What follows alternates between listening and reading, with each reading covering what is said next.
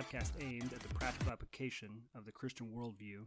My name is Brandon, and we're going to cover three things in this episode today. We're going to look at the myth of neutrality and how it affects society and culture.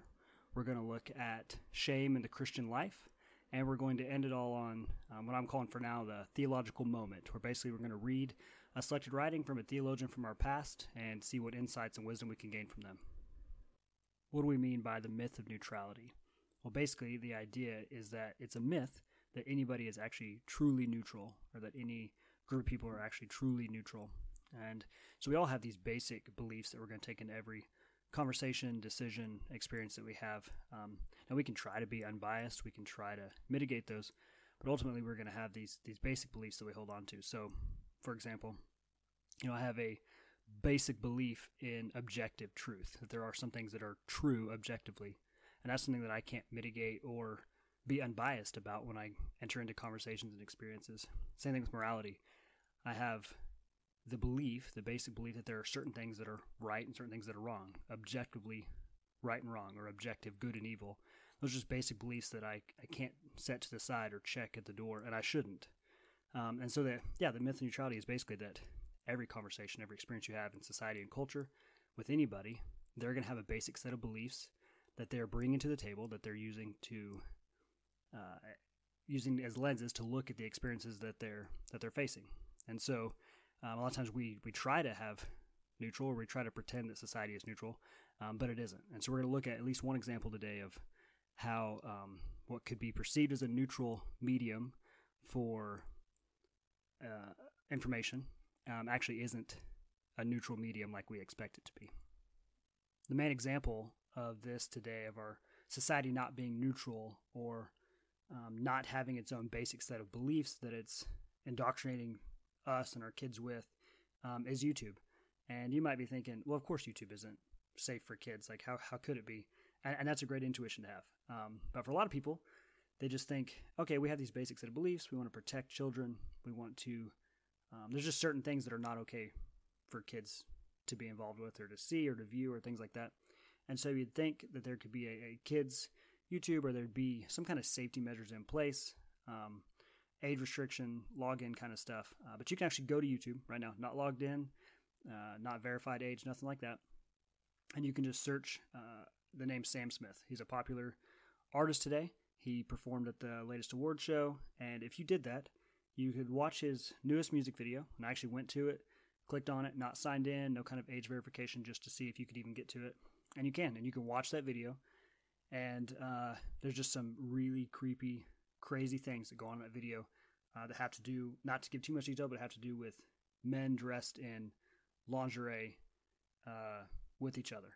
And so I don't want to give more detail on that, but it's it's amazing the things you can view on there. And so a kid could be riding home uh, from school, hear this song on the radio because it's a popular song. It's a catchy song, like the beat is catchy, the it's uh, it's popular for that reason, and they can think, oh, I want to find that on YouTube. Search it up, look at it, and they're going to see three or four minutes, however long a music video is, of just things they don't need to see, things that are indoctrinating and poisoning their mind.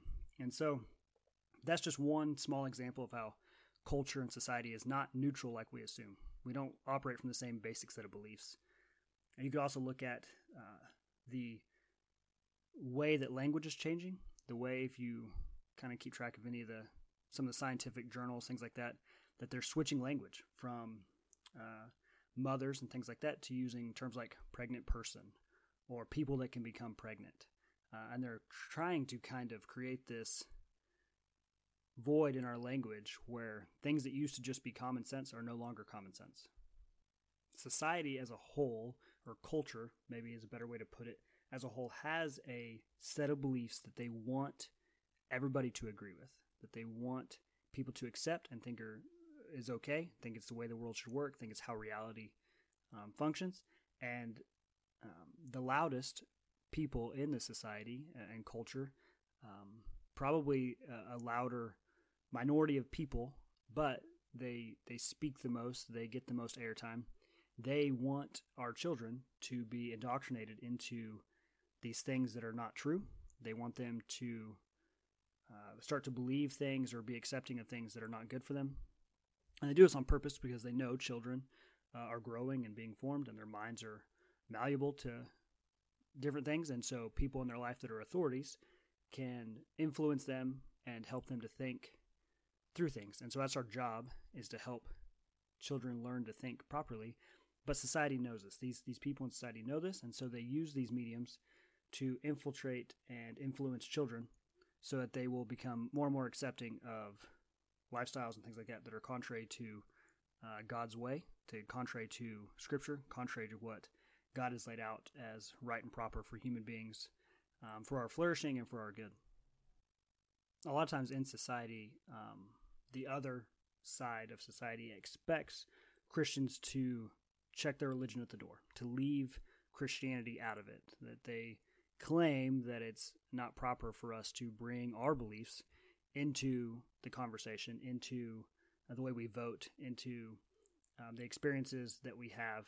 Um, but I'm here just to say that they don't do that. They don't check all of their beliefs or basic set of principles at the door, that they bring them with them and they uh, use them to influence uh, culture and society around them, and so that we should do the same. We shouldn't pretend that society is neutral to try to appease sensibilities or to um, gain any kind of favor because nobody else is doing that, and we can't we cannot do that to try to gain some favor in their eyes, and nor should we. I mean, everybody's going to have these basic beliefs. They they function and they change the way that we operate uh, daily, and so we can't ultimately check them all at the door and ignore them and pretend like they don't exist.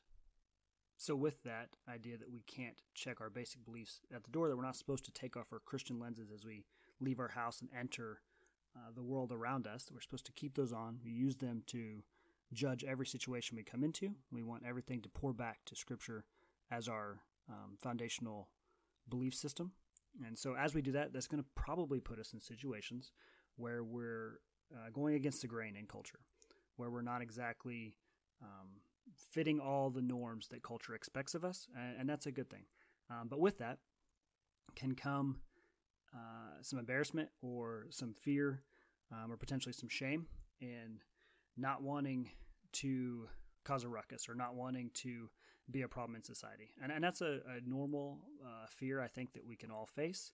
And so we're going to talk about shame a little bit in the Christian life.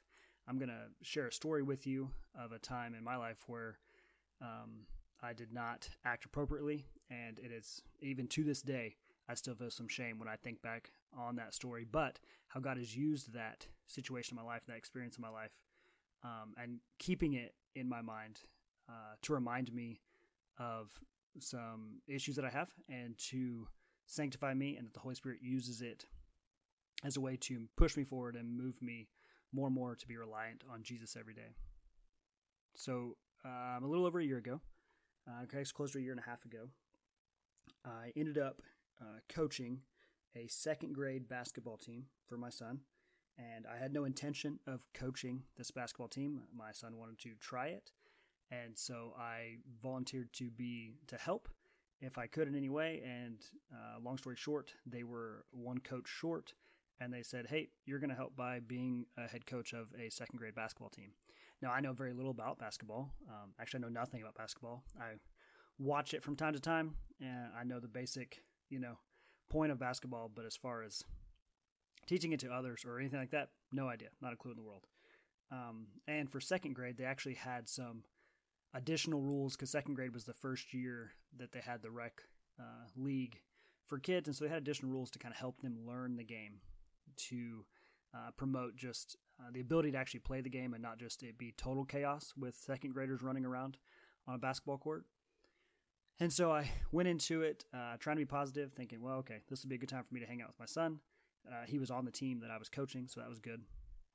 And uh, so we went through the season. It was good. I learned a lot. There was a lot of help from some other parents on the team who actually knew more about basketball, which is great. Uh, but then at the very end of it, they had a tournament, kind of a single elimination tournament where your team would come. You'd play. If you lost, that was the end of it. You'd go home and go on, or if you win, you'd go on in the tournament. Well, we uh, the team actually won their first game, and so we were in the second game of the tournament, this single elimination tournament.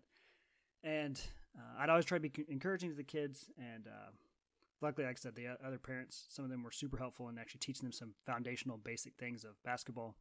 But one of the rules for second graders was they had a thing against double teaming so that uh, the kids could actually get down the court and try to try to dribble a little bit, try to do some passing, things of that nature.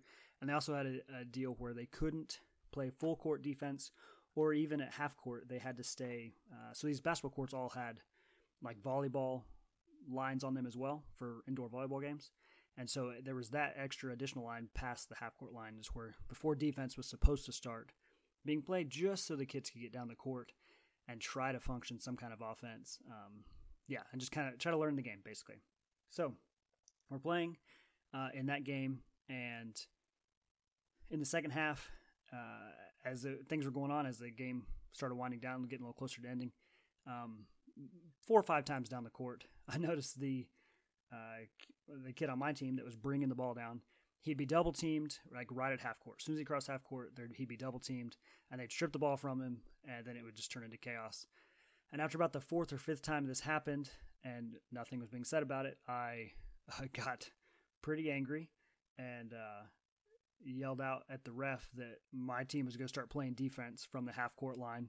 And to make it better, I actually walked on the sideline to the half court line and pointed at it. And as I yelled, uh, that we were going to start playing defense from here as well. The other coach actually overheard it and was asked what was going on. And, and the ref acknowledged that I was upset because he wasn't uh, following the just the basic rules that were set up by the league. You know, to keep the kids off of defense a little bit so they could get across half court and at least learn some of the game. Um, but yeah, so here I was in front of, you know, not like a huge crowd, obviously, but a bunch of parents, a bunch of kids, second graders, and I'm being a great role model on how to be an adult and control yourself when things aren't going your way. And so uh, I sent an email out after that was over to the parents like, hey, I wasn't upset with your kids at all. They did great. Um, I had a blast this season just getting to know them uh, and hanging out with them and stuff like that. Uh, that was all just the ref. And I even talked to the ref after the game and apologized. I was like, man, I know you're trying to wrangle um, 10 second graders and it's total chaos. And so I apologized to him and, you know, went on with my day after that. But even to this day, like even telling this story, I still feel some shame that I was uh, that upset over a second grade basketball game in front of that many random strangers and people that I, I should have been a better uh, role model for, especially for the kids. Um, and so that's an that's a kind of a goofy story, but a time in my life where um, I let uh, anger get the best of me, and thankfully I didn't yell any uh, expletives or curse words or anything like that. Thankfully, that uh, I was at least controlled enough not to be a total idiot. But still, um, that's definitely a time where God uses that shame, and, and still, like I said, to this day, uh, uh, ashamed when I think back on it. Um, but He's used it in my life to correct me in other ways. So um, I still get angry. I still have a mouth and don't act appropriately uh, a lot of times. But I have noticed uh, generally it is much quicker to be convicted by the Holy Spirit of some shame on how I acted in a situation and to seek reconciliation sooner, um, to recognize when I've been wrong uh, in those things. And so that's one area where I think God has used a past experience that I'm ashamed by still, and um, He uses it to correct and to uh, influence me to uh, to be more like Jesus, to tr- to let some of that anger go. And it's and I've I've gotten better as time goes on, but still, uh, still person, still broken. Uh, but that's an area where I think shame has been used positively in my life by the Holy Spirit to sanctify me and push me to be more like Jesus. But there's also times where shame in my life, something I'm ashamed about, um, is a sin, and it's something that uh, is an abomination to the Lord.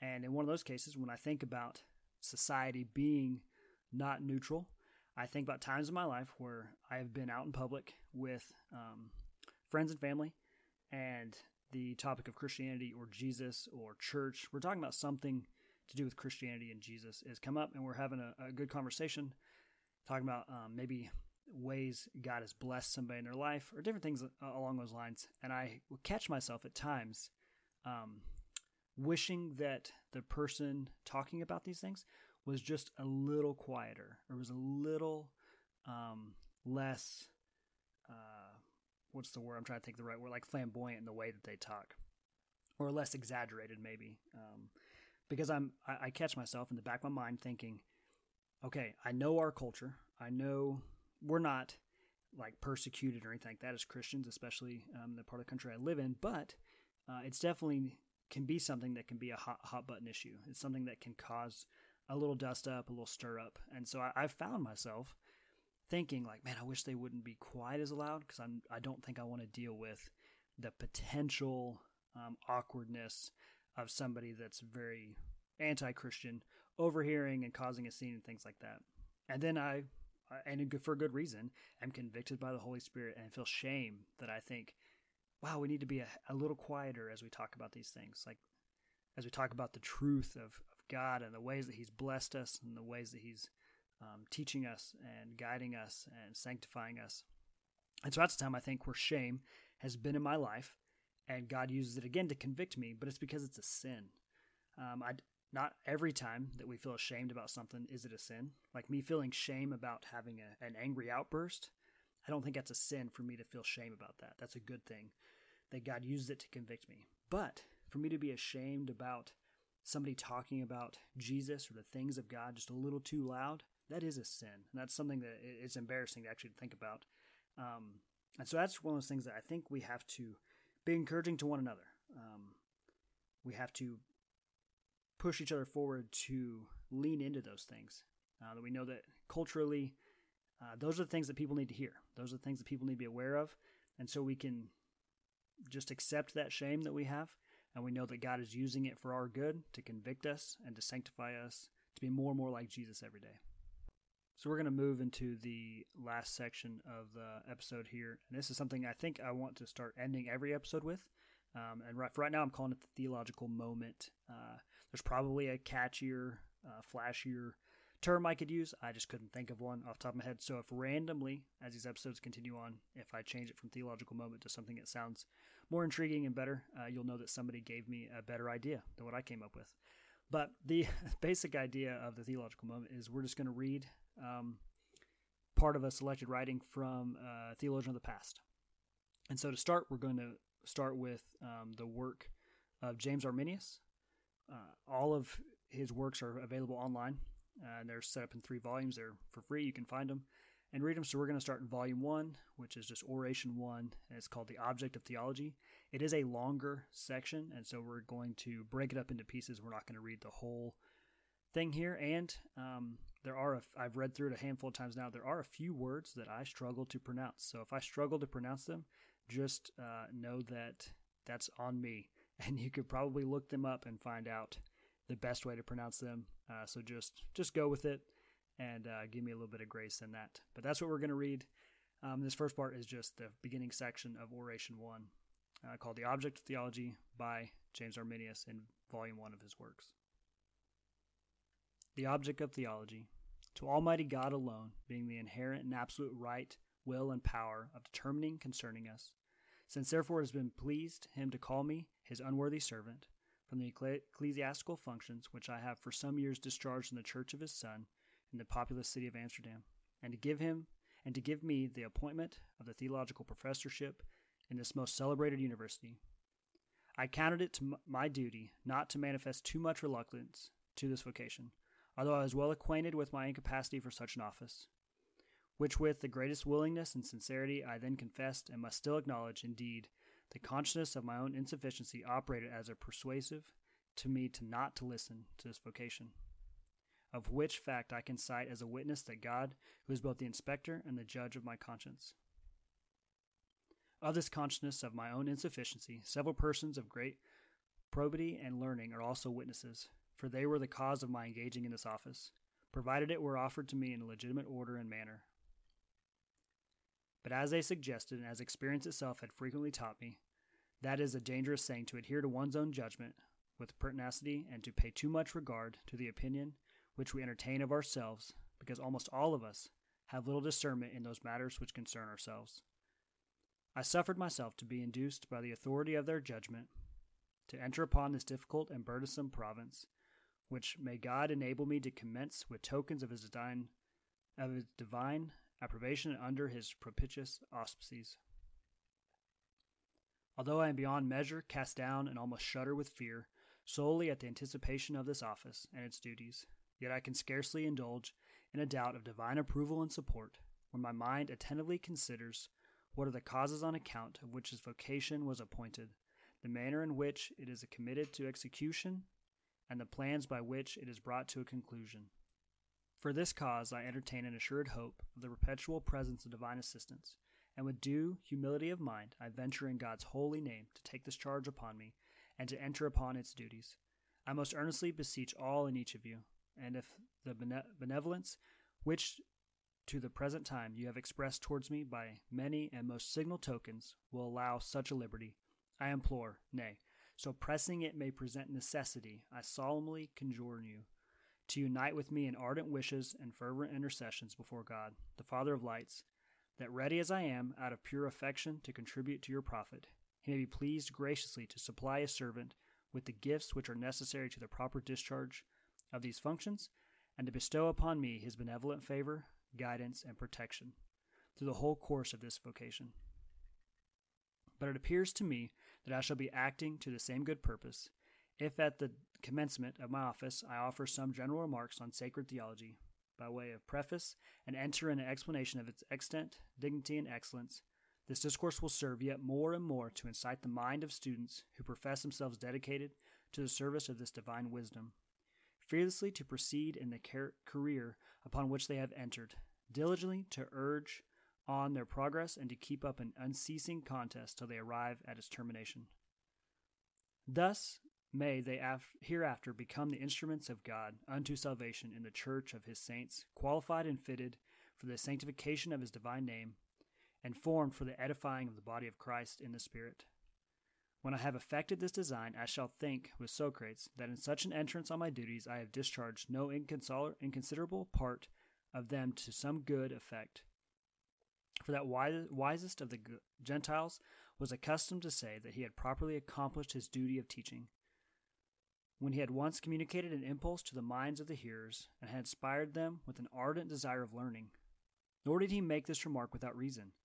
For to a willing man, nothing is difficult, especially when God has promised the clearest revelation of his secrets to those who shall meditate on his law day and night. In such a manner does this promise of God act, that on those matters which far surpass, surpass the capacity of the human mind, we may adopt the expression of Isocrates If thou be desirous of receiving instruction, thou shalt learn many things. This explanation will be of no small service to myself for in the very earnest recommendation of this study, which I give to others, I prescribe to myself a law and rule by which I ought to walk in his profession.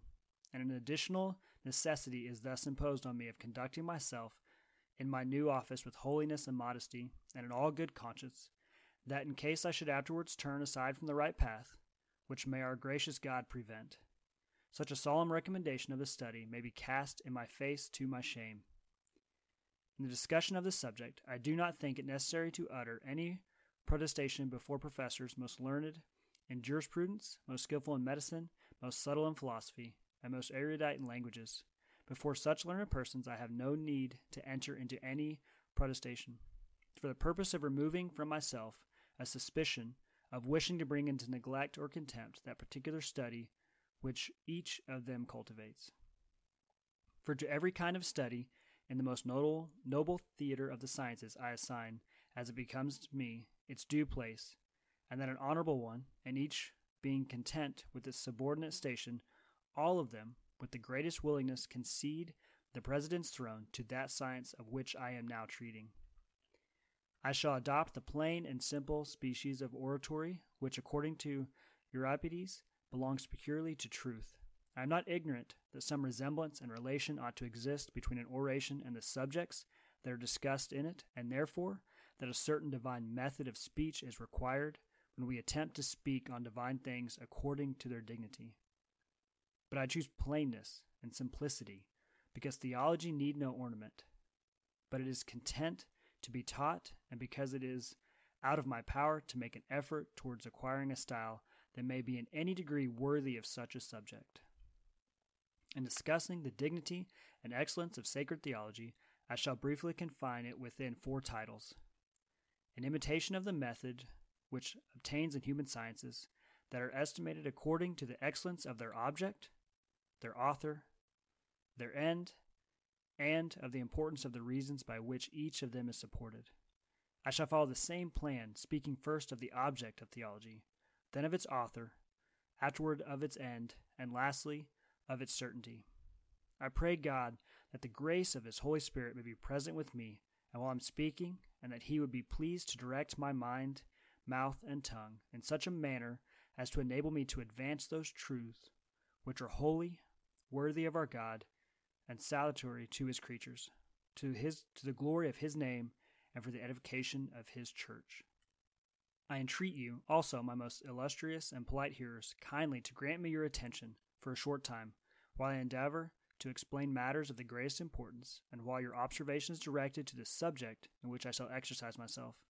You will have the goodness to regard it rather than any presumed skill in my manner of treating it. The nature of his great subject requires us, at this hour especially, to direct our attention to the first instance, to the object of theology, for the objects of science are so intimately related and so essential to them as to give them their appellations. But God is himself the object of theology. The very term indicates as much. For theology signifies a discourse of reasoning concerning God. This is likewise indicated by the definition which the apostle gives of the science when he describes it as the truth which is after godliness. The Greek word here used for godliness is Eusebia, signifying a worship due to God alone, which the apostle shews in a manner of greater clearness when he calls this piety by the more exact term quasabia.